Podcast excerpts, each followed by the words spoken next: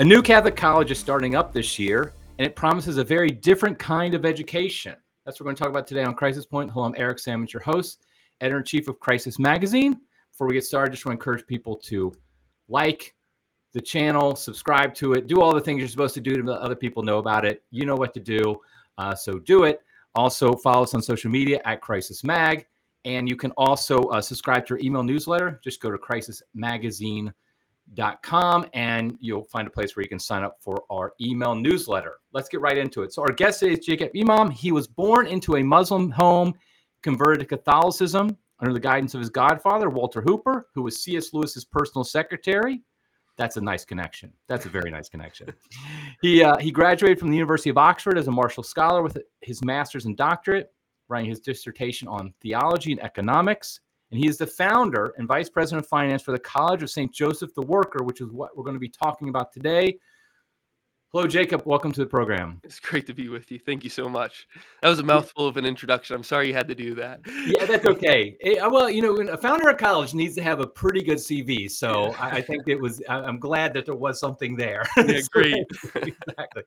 But I, I, want. I said this before we got on, but I want to tell everybody that I, I don't think I've had so many people before a podcast tell me how excited they were about the podcast. Mm. I usually don't even advertise ahead of time. It's just friends, people in our homeschool group here their kids are already looking at the College of St. Joseph the Worker. They're very interested in it. I've been hearing talk for months now, uh, I guess over a year now, about it. So people are very excited. So I'm excited for this, and I think a lot of people are as well. But before we get into details of the college, why don't you tell us a little bit about you? Because as the founder, there's not many people who found a college. And so, what kind of brought you to the point where you thought, hey, this is a good idea? This is something I'd like to do? Kind of your own story of getting to this point. Well, thanks so much for asking about that. I had a background in, in um, finance a little bit, and and certainly that's what I ended up writing on. But I always knew the academy was going to be home for me, and so when I was um, working in DC and uh, visiting a friend uh, at some point who was in admissions at uh, a, a, college, a university in the South. Um, we were chatting, and he was saying how much he was kind of regretting his job, and his conscience couldn't really handle it anymore because he was welcoming students into this uh, early life of debt. Um, and all for an education that he didn't really think was worthwhile. And so I, you know, thinking about this, I'm about to start up on my doctorate, and I was uh, kind of seeing myself in his shoes. You know, do I really want to be um, operating within a university that is uh, perhaps um, morally questionable and certainly sending off students uh, limping off financially into really what should be some of their be- the better years of their life? Uh, and so that was that was a big motivation to start thinking about something else. And our minds um, quickly went to the trades, in no small part because well, if it's good enough for Jesus, it's probably good enough for us. And if, uh, and also you get paid to train in the skilled trades.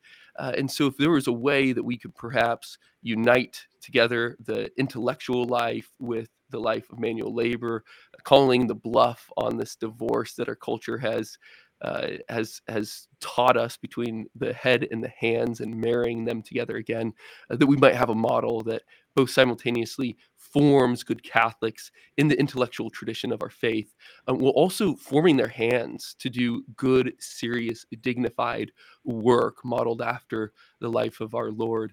And so we tweaked with that model for tweaked with that model for a little while and got some better minds on it than mine, and uh, and now we're now we're off to the races.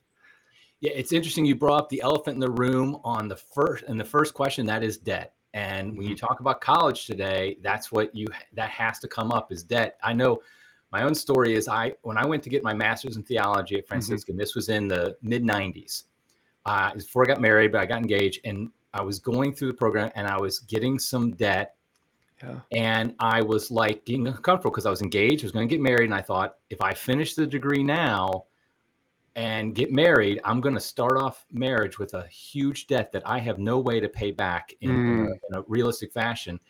And I just went to my now wife, my fiance at the time. I just said, I I got to quit. I, I can't I can't do this right now. It's just because wow. I just put myself behind the eight ball because I remember I talked to another person like in the program, and he was like on food stamps with his wife and stuff in Oh, man.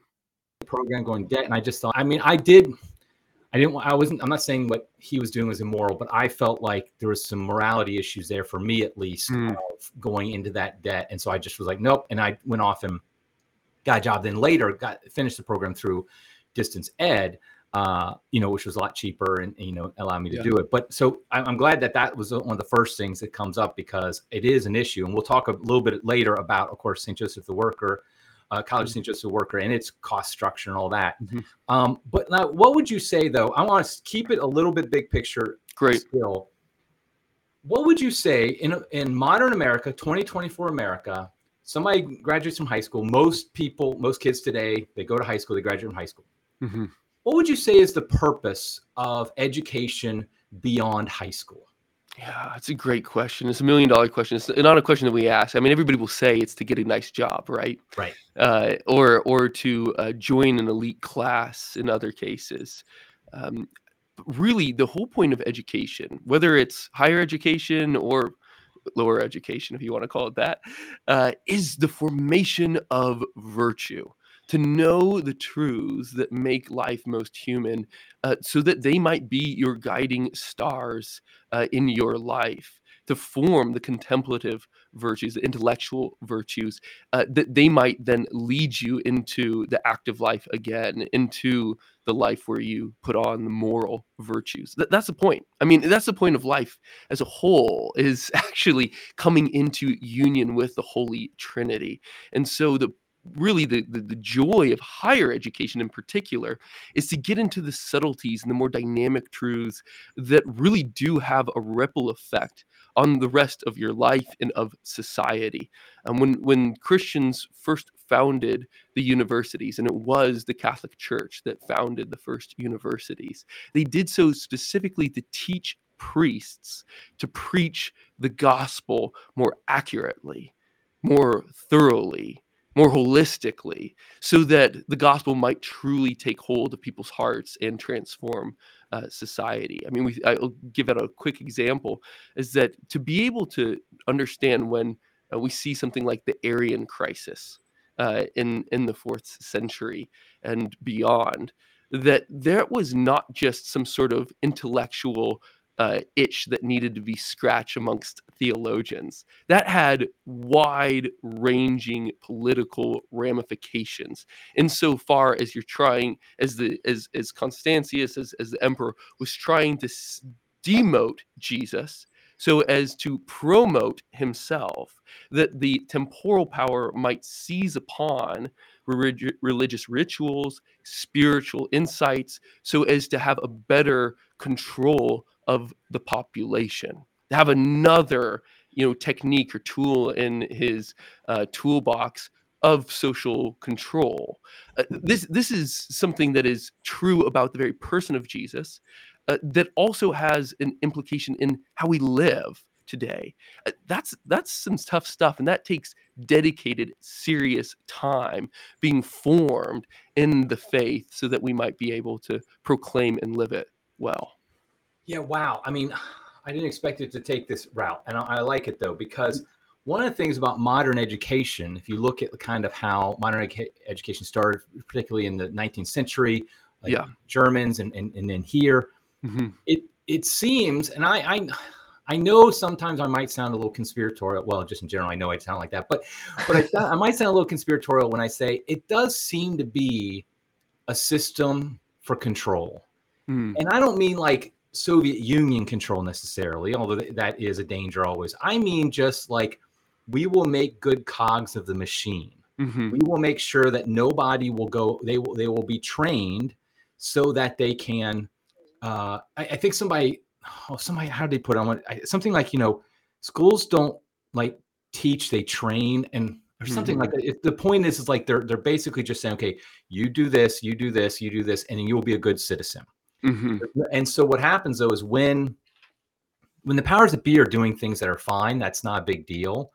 Sure. But when the powers that be are not, which I think we probably agree, most people watching this would agree, they're not really these days. Absolutely. and that becomes a real problem for everybody. And so being and like you're tying into the like the Arian crisis of like the idea that the, the when the powers that be want to control the populace, a lot of that is education, and so kind of going against that, it, it, you know, having that. Now, the one thing I want to say though, and this is where I think we're, we're getting into the College of St. Joseph the Worker, and that is this all sounds well and good. And I've been somebody who has said this myself, and I kind of I, I kind of kick myself and realize I, I, I, shouldn't say it like this, but I, I, will say it like I've heard it said and I've said it my, myself. That's all sounds all well and good, but I need food on the table for my kids. Right. Right. I need to be able to support my family. So I have my theology degree or my Catholic studies degree, and I feeling like, you know, I, I know how the world, you know, I, I know how to think. That's fine. But, and I know the, the, the true liberal arts colleges will argue that being able to think will give you a good job. And I'm not and I, I've come to the conclusion I think they have a lot. There's a lot of truth in that. Hmm. But at the same time, I got to put food on the plate, uh, uh, on plates of my kids more importantly, and my wife than, than I, in my own. So this is where I think we see. This is where we're talking about something different. The College of St. Joseph's Worker. So tell me how you went from, okay, we want to train people how to think, how to really see things, see reality, how it really is, how mm. God sees it and okay, I'm going to teach you how to pick up a hammer. I mean, what's the connection there between those two things? Yeah, you know, they're they're actually integral to one another. But I'll start off in a way that's going to seem as if they make they are more separate than they are. So just forewarning. One of the things that I, I heard that line, the one you just said quite a bit, and I had that same hesitation, th- namely the line that the liberal arts do enable you to think more critically, that will make you more enticing to employers and and and like you i agree there is plenty of truth in that but all of a sudden you are you you utilizing the liberal arts for a purpose that they were not designed for mm. You know the liberal arts are to teach you the truths that make life most human to free your soul to be able to think about the world well to understand it well and to approach it well uh, it's not it doesn't deliver you technical law knowledge like uh, computer programming. It doesn't offer you uh, technical knowledge like accounting, say. It's not meant for that. It's not designed for that. And so it's to be able to separate a very practical track, which is still essential, putting food on the table. Um, to separate it, we almost, I think, free up the intellectual tradition a little bit more to be what it truly is. That these are just truths that are good and in and of themselves to be a vector for my entire life, but not to earn me money. Mm. And so, so in what that hand, they they are uh, purposefully uh, separated. Now, on the other hand, you we know from Saint Thomas Aquinas as, as well, amongst many others, uh, that the material needs of our life have to be met in order for us to be able to lead a virtuous life. If you are starving and destitute, you are not setting yourself in the occasion of virtue. That's the idea.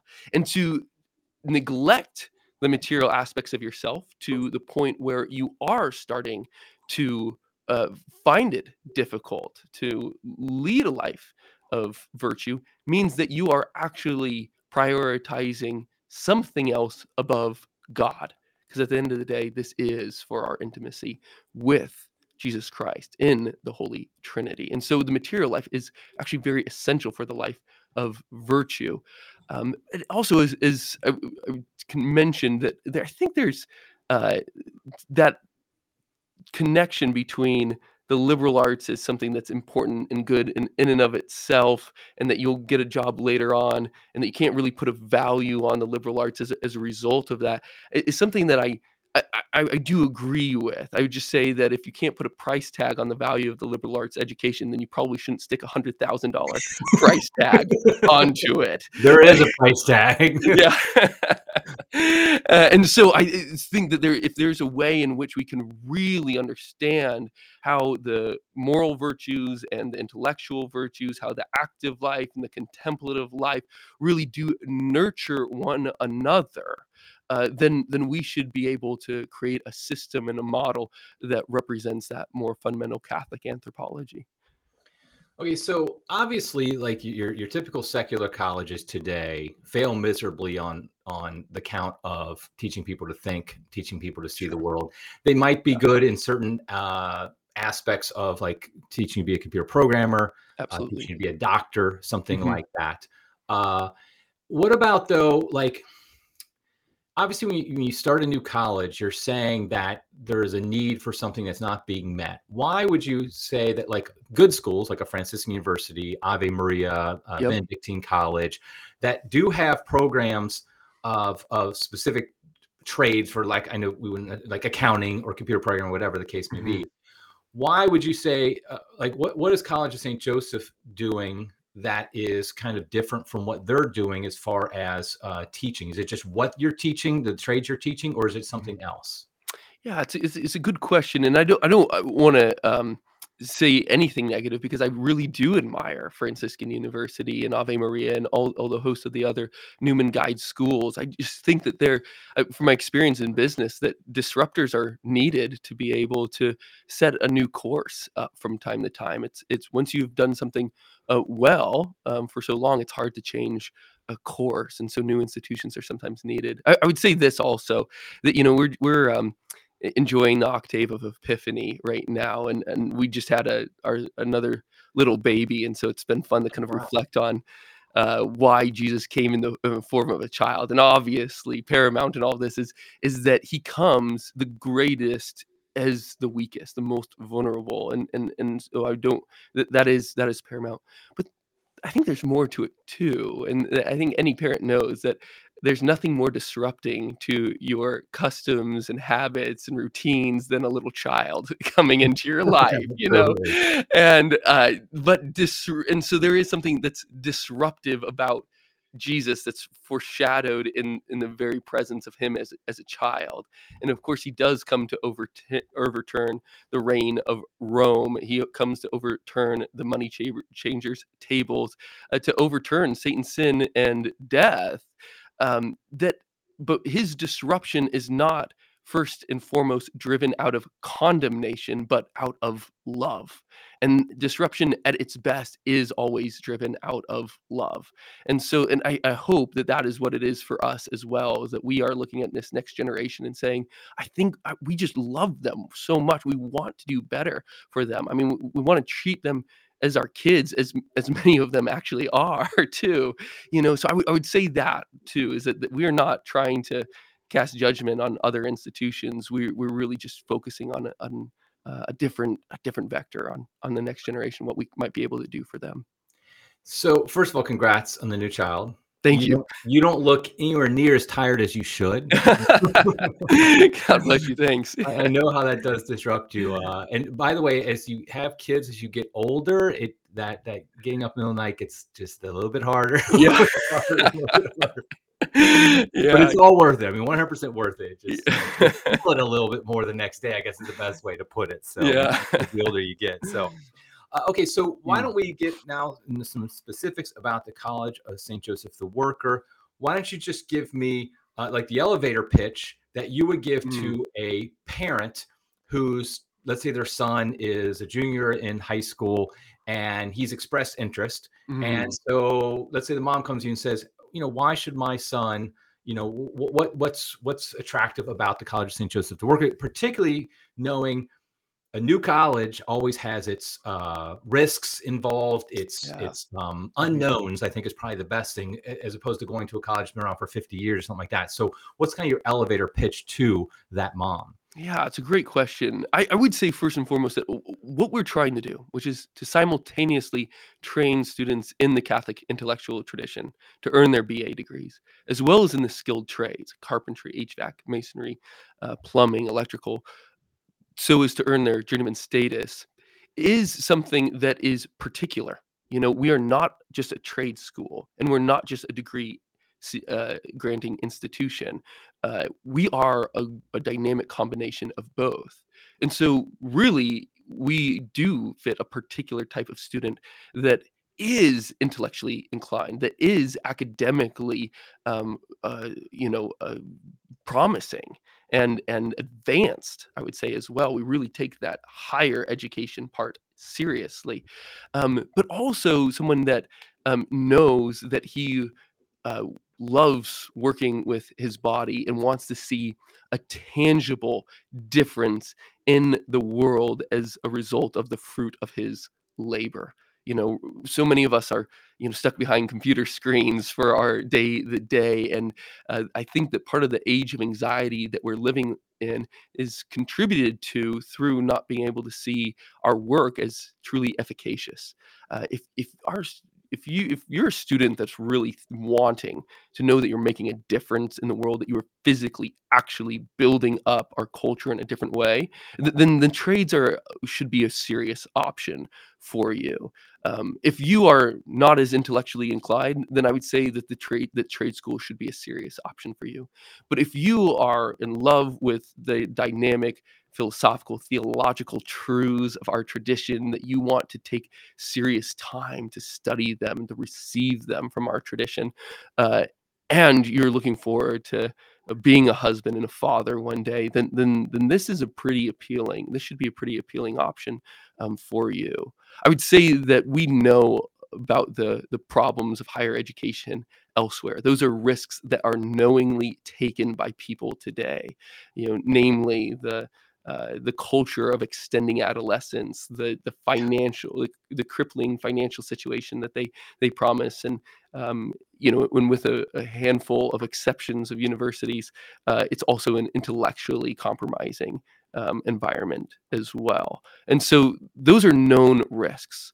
Um, for us, they are unknown, um, but you know what you certainly do know at the very least, is that the training and the trades are going to make you a very enticing uh, employment option to so many uh, today. That the trades have this desperate quantity problem. Uh, that there are three people retiring out of the trades for every one that's entering in. That there are 500,000 um, unfulfilled job prospects right now in the trades right now, and that number is only growing.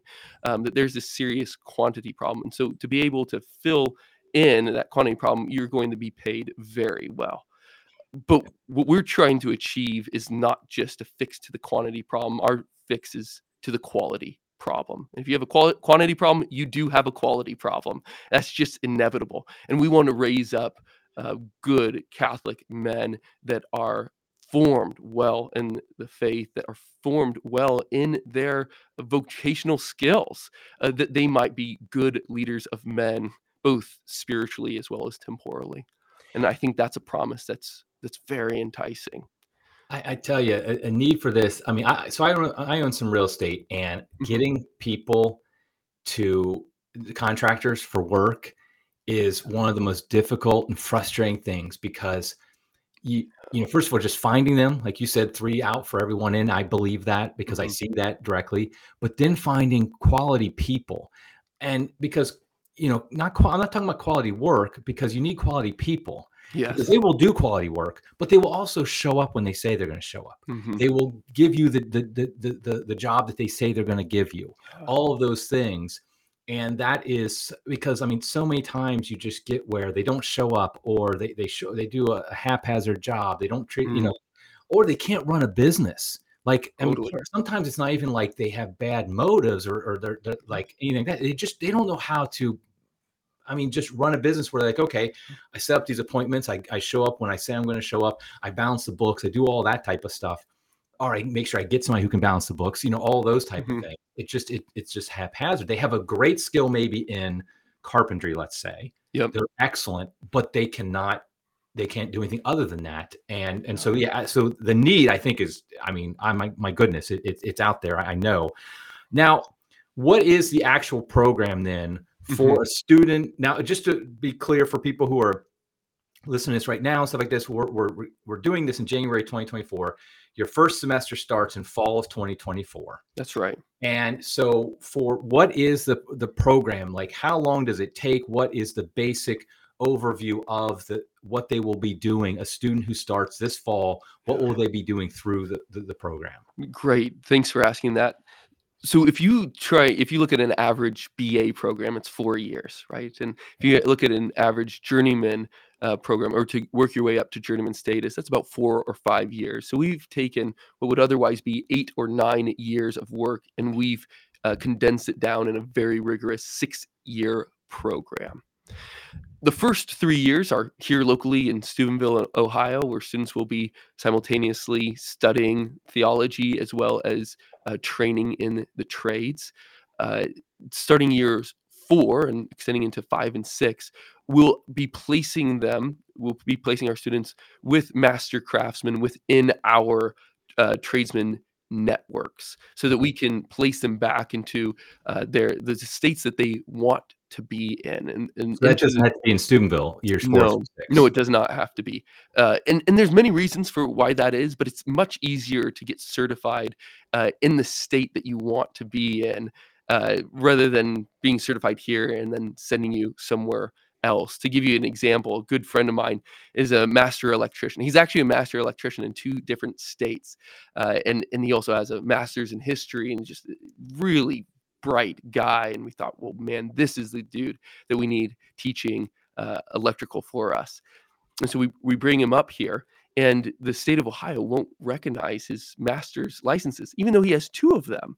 And so there's whole new set of of programs and hours and and uh, and certifications that he needs to achieve to be able to work here and thank god we're at the tail end of, of that but currently in america it's easier to transfer your license from state to state as a lawyer or as a doctor than it is as a plumber or electrician and which is just so bizarre yeah. um, but but that's the reality that we're facing with and so we like to but also there's a positive aspect of it rather than just a legal um, consideration is that we would like to place our students in the communities that they want to be pouring themselves into sooner rather than later.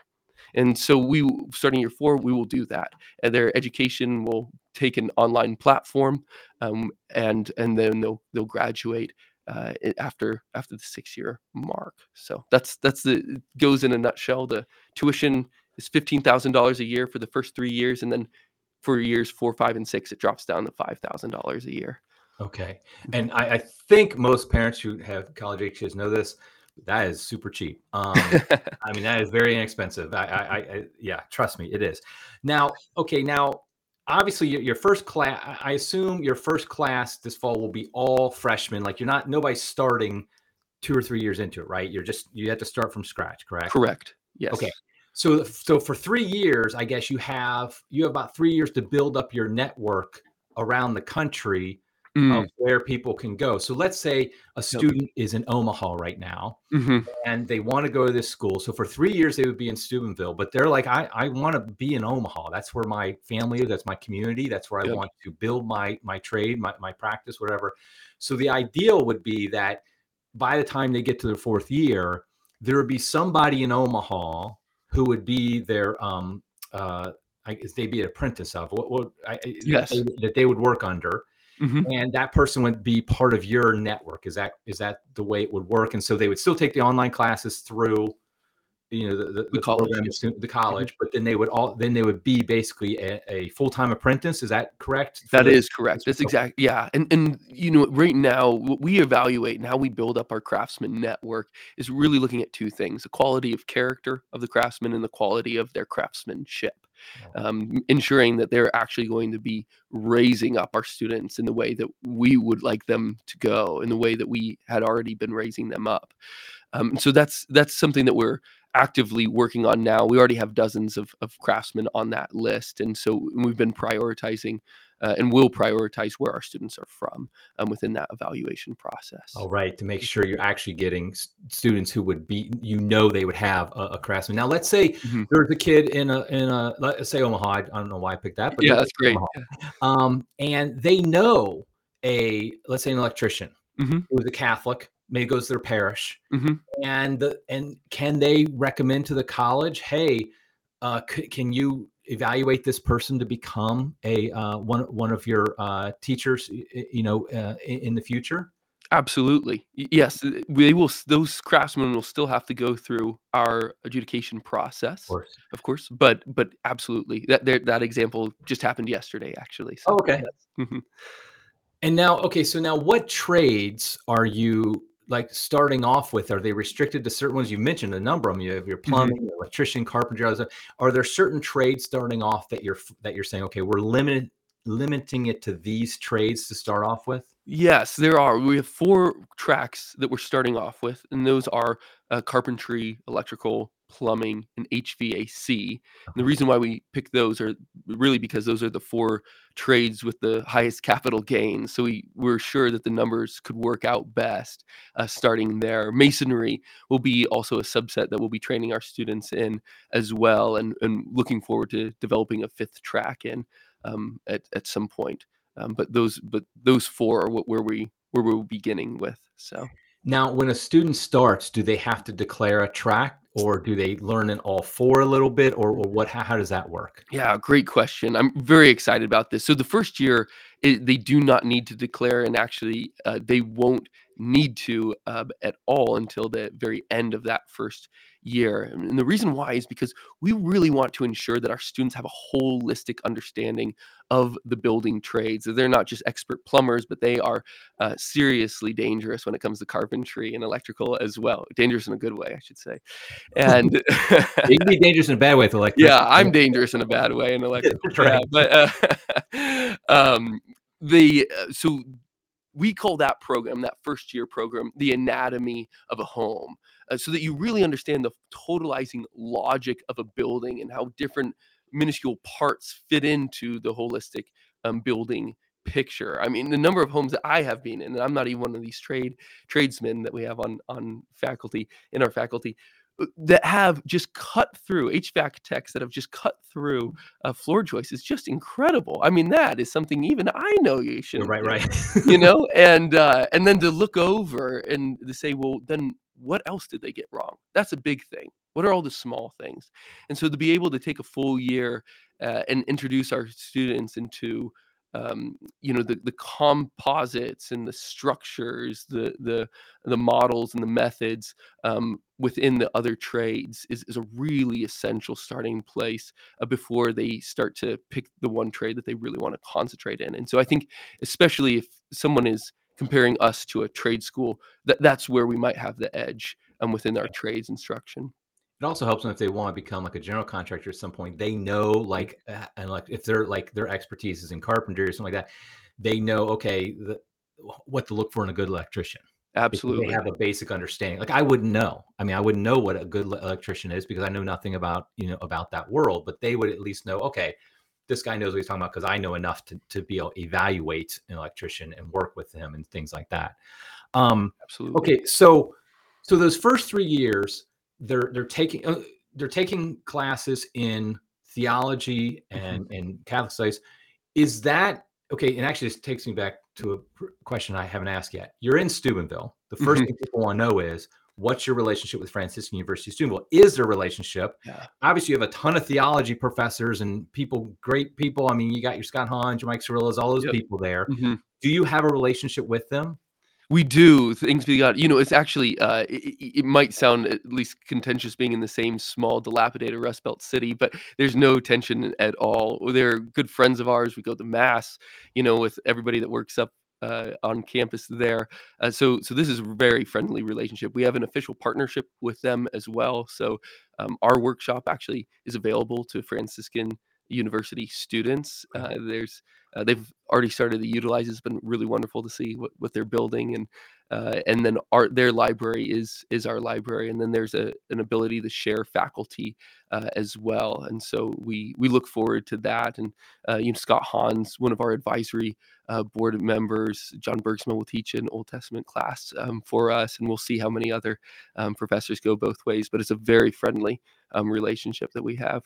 So a student, okay, freshman, first semester, they, they're taking a theology class. Are there are they taking the theology class on Franciscan's campus or on? uh, I don't even know what your campus, your building is. Yeah. Like, is and are they with Franciscan students in the class, or are they, or is it just College of St. Joseph students in their theology class? Yeah, great question. No, it, it is a, in our um, academic building that, that our students will be taking courses primarily from our own faculty, but just what with the professor share, just again demonstrates a friendly relationship that we can go up there to teach classes. They can come down here and teach classes as well. And they get a library card at the Franciscan library. And they do get a library card at the Franciscan so that's Library. that's huge because uh, that, the library's got everything that comes to Catholic studies and theology. I, I, Totally. could, I could live in there. I mean, I, I, I My family knows when I go to visit Steubenville, like I might get lost in the library. Just you know, leave them go until it's time to go. yeah, yeah, yeah. um, okay, where and as a guy who's lived in Steubenville before, and my kids mm-hmm. live in Steubenville now, where actually is your your what is your academic building? Where is it? Yeah, great question. So we're in downtown Steubenville. Uh, downtown Steubenville was once a very vibrant town. I mean, it was competing with Pittsburgh at one point um, for kind of being in the metropolis of, of the area. Uh, and then when the um, uh, the the um, the steel industry went up and left to China and industry, it just became a ghost town. And so, uh, really, two thirds of the storefronts are boarded up down here. Now, there has been this wonderful and a very exciting revitalization um, movement here in downtown. A lot of energy and a lot of hope with young Catholic families uh, starting new businesses uh, here. And so we are smack dab right in the middle of that. And so we have our workshop um, on the corner of Third and Washington. For anybody that does know mm. uh, Steubenville, that our academic building is one block away. Um, up on up on um, Washington, and then um, throughout the downtown area, we have houses um, for our students to, to live in, all within uh, close proximity uh, to to the workshop and to the academic building. Okay, I got so many questions. Okay, so um, I just want to make one comment because I know people who have visited Steubenville like in years ago. I okay, so I lived in Steubenville in the '90s and I went to school there, and downtown in the '90s was I mean, just a pit. I mean, it just was yeah. like, just, there was nothing. I mean, it was like somebody say you could have a picnic in the middle of the streets there and no, nobody would ever disturb you because it was just like either dead or just and just was awful. And I go back now and it's amazing. Yes, it still has it still has mm-hmm. to go places, but and I, I got to give a shout out to my very good friends, Mark and Gretchen Nelson. I mean, mm, done people. so much to revitalize that town and others. And I don't want to act like other people haven't done as well, but I just know Mark and Gretchen Nelsons have done so much. That town, the downtown particularly, is so different now than it was 30 years ago. Because um, the reason I say that is because I can, it, it, it still has a reputation and I, I, can see a parent being like, uh, you know, my mm-hmm. kid living, you know, downtown, something like that. And I'm not, I'm not, I don't live there anymore, so I can't say exactly, but I just know when I go, I'm like, wow, this is a lot different than it used to be. Um, mm-hmm. and, and still has a ways to go, but it's it's it's very good. So that was my next question was about housing. Then, so hmm. student comes, from Omaha because that's where all your students are going to come from now. yeah. and, uh, and so where do they live, and does that include? We already mentioned it's fifteen thousand dollars a year the first few years. Is mm-hmm. their housing included in that? Is is food included in that? And where are they actually living? Yeah, great question. First of all, you're right to mention Mark Nelson. We all call him the king around here. So I mean, we, should be renamed Nelsonville one day. Yeah, yeah. Exactly. so, so housing is um, is, is an interesting model for us. No, our, er, just to kind of cut, cut, to the quick of it, our students will be pl- will paying their um, utilities and upkeep on the house, but there's no normalized rent on it in the same ways you might be renting um, from somewhere else. So you, our students, we tell them the budget something like $150 a month instead of the usual 550 or more uh, a month. And the and the reason why we're doing that, and we're really having them take care of the costs that it just takes care that, that you need to have for uh, Uh, to take care of a home is that we want to get them as far out of this age of adolescence as possible. We want them to take responsibility for the things that they're utilizing. So we're trying to make it as cheap as possible so that they and have them pay directly for the cost of upkeep that they might know that they have some form of ownership over it. You know, the, Catholic tradition loves to say that ownership stems from use, you know, before it becomes some juridical mapping. And and we want our students to realize that and enjoy that and have the pride of ownership as much as they can um, while while they're there. So that's why we have it so cheap. Um, in terms of the houses, it does, does the college own the houses? The college does, yeah. So okay. one of those, uh, you know, things that they'll have to pay later that they won't have to pay for us is taxes because we are a 501c3, so we get out of property taxes. But um, that will be a surprise later for them. Uh, uh, and then in terms of uh, food, it, that is something that they will have to take care of on their own. There's a new grocery store uh, in downtown Steubenville. It's one of the new businesses that have come on board. Well, where's that? Right on Fourth Street. So okay. if you know McCausland's, um, no McCausland, sorry, uh, McCausland It's very close. Um, flower Okay. shop. It's in. It's taken over that building. Oh, okay, great. Yeah. I didn't know that. Yeah. Yeah, it's a very interesting model of that actually. It's it's all from local farmers. So um, farmers can drop off their their meat, their milk, their butter uh, right there in downtown. So you it's instead of a farm the table restaurant, it's farm the shelves grocery store. Okay, interesting. And there is a Kroger right up the hill too. And there is a Kroger Uh, right up the know, hill. uh, Yep. yeah, yeah. so, With so an excellent cheese section, I would say. So somebody sounds like he's been there. yeah, he's yeah, yeah. so uh so the student i mean this is something a little different i think because a lot of times when you go off to a typical college it, it's like their freshman year they are it's it's very little transition from home if let, i'm assuming they're in a home where their parents like kind of Mm, made their meals and did everything like that for Mhm. them i know not all kids come from that but like a lot of them do and so you go off to like let's say franciscan or, or a, a state school or something like that in the Mhm. freshman year usually you were required to pay for the, the food and you know uh the, the room and board and basically everything's made for you. You just show up you eat and you, and you come and you go back to your dorm whatever so mhm. in this model it sounds like they will be living in houses with a kitchen and all the, everything they need and they will be responsible for feeding themselves so going to um doing their grocery shopping fixing it and eating it that's right. Okay, so and that I think that's very important to note because I mean, I, I okay, I, I can say it, you can't say it, but I'll be blunt. A lot of kids aren't able to do that even at the age of Mhm. 18, and they need to be able to do that. I mean, my, my my wife was very good about making sure all my kids, boys and girls, when they graduate, okay, that you can at least cook a few meals. You know, Right. That's great. Yeah. you know, you know you have to do that. Um, so okay, so that that's that's very interesting, and so they would need to budget that. So their fifteen thousand does include rent, Mhm. essentially, classes, but not food and not utilities and upkeep. So let's say That's right. they are having a you know a, a fun game of, of foosball or something in in the um in the in their apartment and they the house and they get too excited and they punch a hole in the wall Yeah. Yeah. what i mean these are like questions i think people want like what do they Yeah. do um at that point i mean i'd be i'd be guessing that some of them be inspired they want to fix it themselves because they're in school to do stuff like Yeah. that but what what what is the kind of the model that that you, that they will what they will do in those situations Yeah, that's that's exactly right. You know, you you, you call up, um, you know, us, and you let us know that you punched a hole through the wall, and then we say, "All right, go fix it." And if they don't know how, that's kind of on us, isn't it? Because Right. that's exactly why they're here. We've tr- maybe they do it the first week of school it's okay All right. Well, yeah. man, that's they got excited fast. Yeah.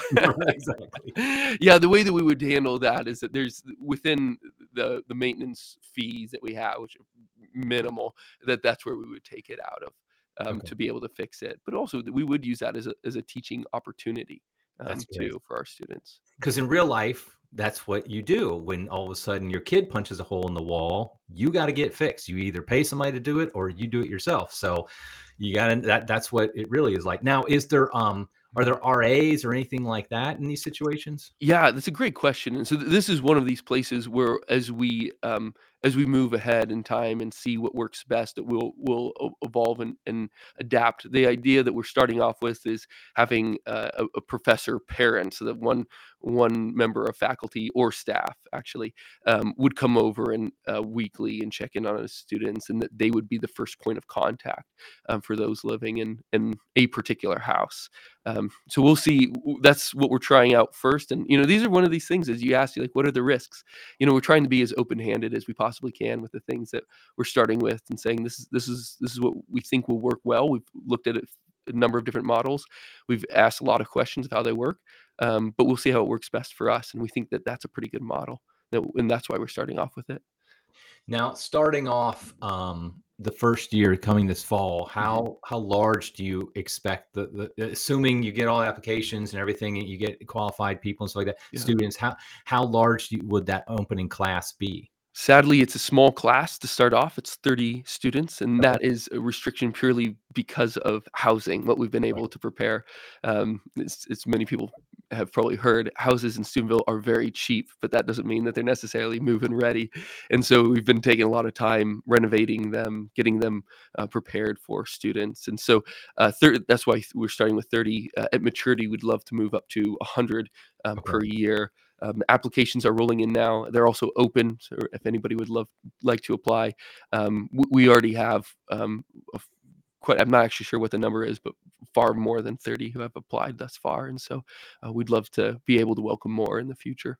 Yeah, and I'll put links into like uh, the the college's website and stuff, so people can know exactly where to go and learn more.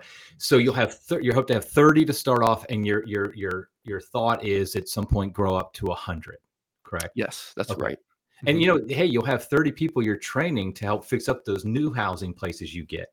yeah, it's a pretty slick model, isn't it? Yeah, I know exactly. You're, I mean, they, they, they got to do it somewhere. So now, yeah. taking a step back again, now freshman year, they're taking classes at your on your in your academic building from mm-hmm. professors that are part of your program and maybe a few shared with um, Franciscan. Now, the the the trades they take to start off with, will they be like on day one or within the first semester? We'll say, will they be getting their hands dirty and actually uh, creating things and doing things? Great question. Thanks so much for for letting me add this in. So the first year, it is a, a very rigorous, over twenty hours a week uh, in our workshop uh, getting that introduction into the major construction building trades. Um, no, during that time, there, there, these are not paid job sites. This is time in the classroom, getting trained, under studying the the anatomy of a home, uh, starting from you know site review to you know fi- finishing touches. Now, during that, the re- there's a number of reasons why we do that. Is that first of all, a job site is a the usual place where people get trained, but it also means that it's hurried, that it's rushed, and that it's not systematic as well. And so we want to take that time. This is a, a decision that um, our, our president, Mike Sullivan, um, master craftsman himself, um, really prioritized, saying that we need that dedicated time to teach our students in the workshop before we send them off into the workshop because uh, on average and you'll, you'll have tradesmen tell you this um, that new apprentices cost them at least a dollar an hour that they are so inefficient that they are costing them money. And so we would love to spend that first year training them up so that as soon as that they get to a job site starting year two they're productive on a on a, on a real site. So um, so our students will start to be able to have these um, work scholarships, these study oppor- study and work opportunities on job sites starting year two, and that it's at that point that their tuition will be offset by what they're bringing in. So the only money that our students need to have coming in is for that first year. Second year, it, you should be able to take care of it with what you are earning on on actual job sites. Continue your training there. Yeah, I saw on your on the website. There's a great go go to the website, people. There's a great chart that shows each year like how much you have to spend, and it puts in the tuition, of course, and then obviously you have your um, cost for food and things like that, and just mm-hmm. expenses you have for life, and then how much you're going to make. In the first year, it's nothing because you're just in classes, but then it it's a little bit the second year. I mean, a little bit in the sense of you're not a full time, yeah, you know, tradesman or something right. like that. But you and then each year and I remember, I think the the sixth year, I think, and this, these are estimates of how much you're going to make because obviously nobody can say. Sure. Yeah. But I think you estimated it was like fifty six thousand dollars mm-hmm. that they could make in mm-hmm. their in their sixth year. So they're technically still in school.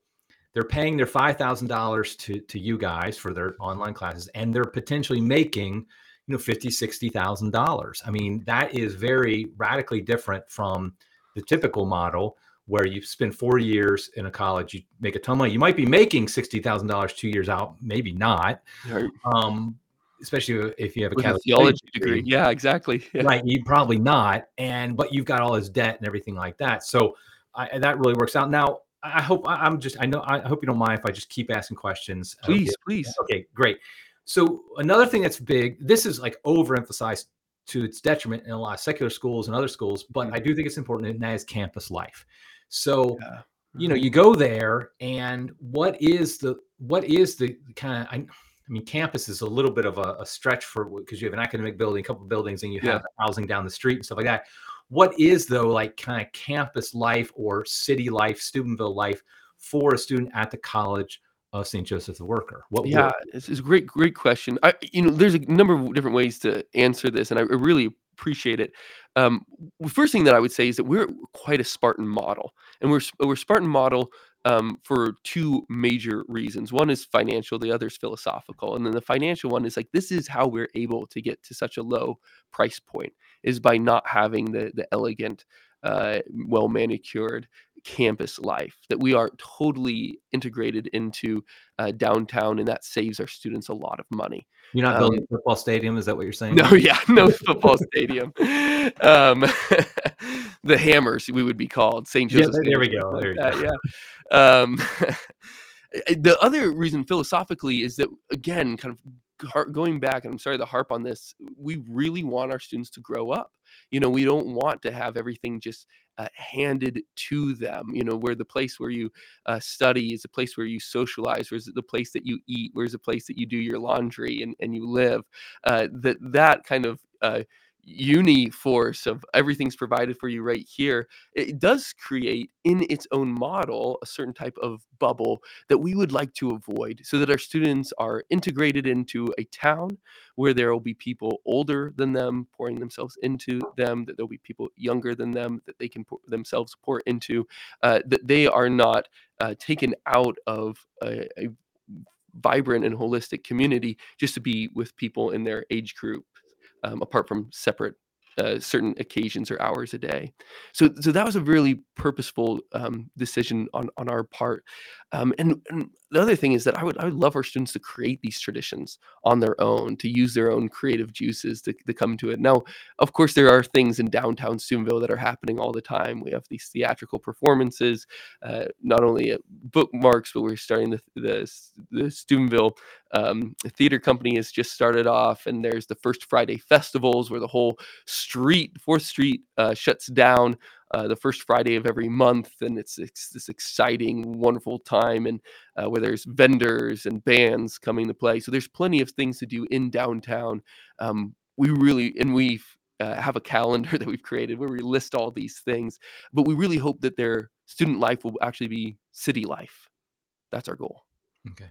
So, I mean, what you're saying is, and I think it's something for parents to consider for their own, for their kids and the kids to consider. I call them kids just because I'm old. Yeah. like you're, they're adults. I mean, when they get there, they're going to be adults. I mean, they're at least 18. Mm-hmm. Uh, and so you're going to treat them more like adults than the typical colleges. Is that basically what you're saying? That's what we're hoping to do. Yeah. So they're going to live in a house. They're going to have to feed themselves. They're going to have to they're going to have to have some initiative in finding uh, their social life. Mm-hmm. Um, now, one thing I want to say, I'm going to say this, and probably because you're not allowed to say or whatever, but my guess is is that your your class will be you'll you'll have more applications from men than women. Well, I'll just put it that way. That's right. Mm-hmm. My guess is it's going to be predominantly men because of just the nature of what you guys are offering. Mm-hmm. But I want to say this to all the, the young men who are considering it there is a the opposite balance at at the very close by Franciscan University of Steubenville. so if you're worried that you might not be able to find a, a, a, lovely young lady that that you know is is is has a similar interest to you, that will not be a problem. I do not think in Steubenville, Ohio. So just to kind of let that be out there for the guys, like, I'm going to be in class with a bunch of guys. How am I ever, you know? That's not going to be an issue. So that, that's true. And I would, uh, you know, this is not a good pickup line. I would not recommend this. Yeah. But you know, seeing a guy who can afford a house and fix it up is pretty enticing to a young lady. So. Absolutely, yeah. absolutely, yeah, yeah, exactly. I think the young ladies at Franciscan are excited about the college coming. Yeah. some guys who can do stuff with their hands, stuff like that. So, Okay, so um, I'm trying to think if there's anything else. Uh, you, you mentioned a couple things. I, I noticed um, board advisors. Uh, you have Scott Hahn is on it. Mm-hmm. Who are some other people who are kind of involved, so people know the type of people who are are enthusiastic about this project and actually giving you advice on on how how to do things. Yeah, Cardinal Burke is probably our most prominent um, advisory board member and somebody who's a dear to to, to many of us um, in this in this age in the church. Um, Matt Fradd, uh, a good friend friend of of mine and uh, popular host of Pints with Aquinas, is is uh, helping us out as well. Um, we have a, a smattering of um, colleagues in business and uh, and friends from a wider um, standpoint. Our our own um, local uh, uh, apostolic administrator. Not technically, I suppose our, our bishop is is on our spiritual advisory board. Um, our friends Marcolini's in DC. Uh, it really is coming from a very orthodox um, Catholic um, a trajectory, and that they are trying to lead us into the and keep us on the straight and narrow. I would say. So, so you have like eh, you are a Catholic college, correct? I mean, we so are therefore, and you have like ecclesiastical approval, however that works. I can't exactly. Remember. Okay. Okay. Mm-hmm. Very yep. Yeah. Um, Okay, is there anything else? I think anything else you think that we didn't cover that that we want that we want to mention about the college? Yeah. You know what? The, there's so many things that I've um, had the pleasure of kind of reflecting on with Jesus being in the trades for the last number of years, and it's been really fruitful um, in, in my my life uh, to think about. Um, one of those things that I um, has kind of taken me a little bit by surprise um, over time is thinking about within the new evangelization a lot, a lot of people like to talk about and that there's um, that the trades have been largely overlooked. That we'll talk about plumbers you know cussing like sailors and and and whatever else and uh, just kind of degrading that and, and for a number of reasons. Um but maybe but to be able to send out a small army of well-formed catholics into the blue collar trades to evangelize to the very first people that jesus would have been evangelizing on his job sites is a really exciting prospect for me. Um I, the i think within the age of anxiety that we we live in there's so many ways in which the trades help solve um, solve the problems that we're oftentimes seeing both in terms of how transient our society is the trades are pretty much move proof you can stay in one locality and uh, enjoy your neighbors and your friends because well the buildings just need to be built here. You can't export that stuff to china or to mexico. Um, you know there's that as we were talking about earlier the the ability to actually see a tangible difference in the world you know as a result of your work um, that you find this uh, a better understanding of kind of this oblique what i would call oblique technological landscape that we live in and is, few of us really understand how the structures and systems that we depend on for our livelihood actually work and in the trades you not only get to know how they work but you get to build them uh, I think for these and many other reasons, you, there's going to be a greater confidence, a greater excitement that we see um, amongst our students, and in a very strong way, now being well formed intellectually in the faith, to be able to take that moral character and to spread the gospel to a people that we've just not really focused on in the past. So I, I'm very excited about this aspect. Yeah, I, I really, I, am I'm with you because I mean, I think there's some benefits that we just don't think about for building a. I mean, because I've been critical in the past about the new evangelization. I've even have a book written called The Old Evangelization. Oh, so, awesome! Great. I'm sorry. Yeah. yeah. But like the point is, and I'm not. I'm not against the people who want to evangelize, and I, I'm, my point is just simply, I think we miss certain aspects of, of like we we focus just on okay, at my desk job, I talk to somebody else about Jesus. Very good. You should do that. Sure.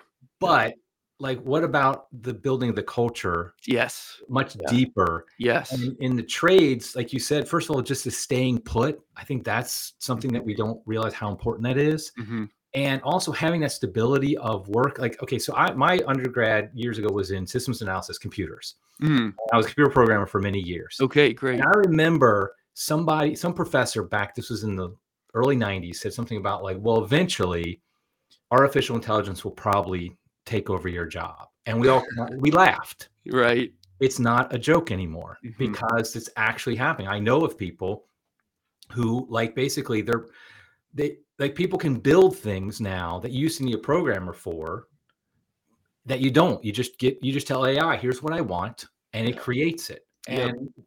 you know we I had I had actually Dr. Gahn of Franciscan talking about AI here on the podcast a, a while back, and I have my issue, I have my worries, I'll say the least. But whether that's good sure, or bad, hear them, yeah. The point is AI, at least anytime and anytime, isn't going to be building that that house for you. Now, no. yeah, they could get robots to do it, but there's something to say that's way off. But also, like having an actual person build something beautiful is like just something that we all you know and beautiful I, I don't mean like beautiful like an art like i mean like a building that's beautiful mm-hmm. yeah. i think that's just something that we're missing i mean you see that when you drive down all the modern buildings they're also utilitarian and, and just yes. ugly and that yep. has an impact i mean what about like you know the old eh, like a old european town where yeah. things are beautiful i mean my hope is my is that your college will be create you know getting people who will then not only build things, but they'll build beautiful things, which I do think makes an impact. And my sermon is now done. I completely agree with you. I'm, I'm, I'm, I don't think that it's, it seems, it seems extremely difficult to evangelize somebody if you're not welcoming them into a new way of life. Right. You know, so we have, I mean, completely to your point, we have to build up new structures, new patterns and orders of of our lives, uh, so that there actually is a way in which somebody can truly repent of their daily habits and turn to something new. And those physically have to be rebuilt it'd be great if we built them in a way that didn't make us look like communists. Yeah. Yeah, right, exactly. I mean, that was that's actually my big criticism of the new evangelization, how it's practiced is that it often is just sprinkling on Catholicism onto something that is mm. broken, kind of, mm. or not the right. And so, like, we got to go deeper. And I yeah. think that's something this college is doing. Now, what is the website? Uh, I will link to it, but why don't you tell us what's the website people can find out more? Yeah, collegeofstjoseph.com is where, where you can find us. And I would say kind of a, a last little plug is that uh, if somebody's unsure about whether or not to come or or rather hearing this and wishing that they could do undergraduate all over again, we're doing these short-term courses ranging from one week to one month everything from intro to home, home ownership, how they take care of your own house, a crash course of, of that anatomy of a course year that we're doing, and as well as timber framing, intro to the carpentry. Uh, and they all have a theology component to them. So that might be a nice way for somebody to come and get to know us here on the ground. Yeah, that's great. Uh, now, for people who are watching and listening to this right when we go, come out, is there a deadline for students who might be interested in fall of 2024? Yeah, thanks for asking about that too. February 5th is our application deadline. So you have uh, the better part of this month to, to get those in. Okay. Okay. Great. Okay. And I will link to the uh, website on the show notes so people can go to it anytime. Uh, thank you so much, Jacob. This has been great. Uh, I'm very excited. I mean, well, I know you guys had you. some hiccups at the beginning, just getting out the door, and I, am mm-hmm. just like, it's it's great uh, that it's going to happen, and uh, I, I, wish you all the best of luck. Eric, thank you so much. I really appreciate your prayers and support. It means Absolutely. a lot to us. Absolutely, and I'll keep telling people about it. We'll keep praying for you. Thank you. God bless you. Okay, you too. And until next time, everybody, God love you.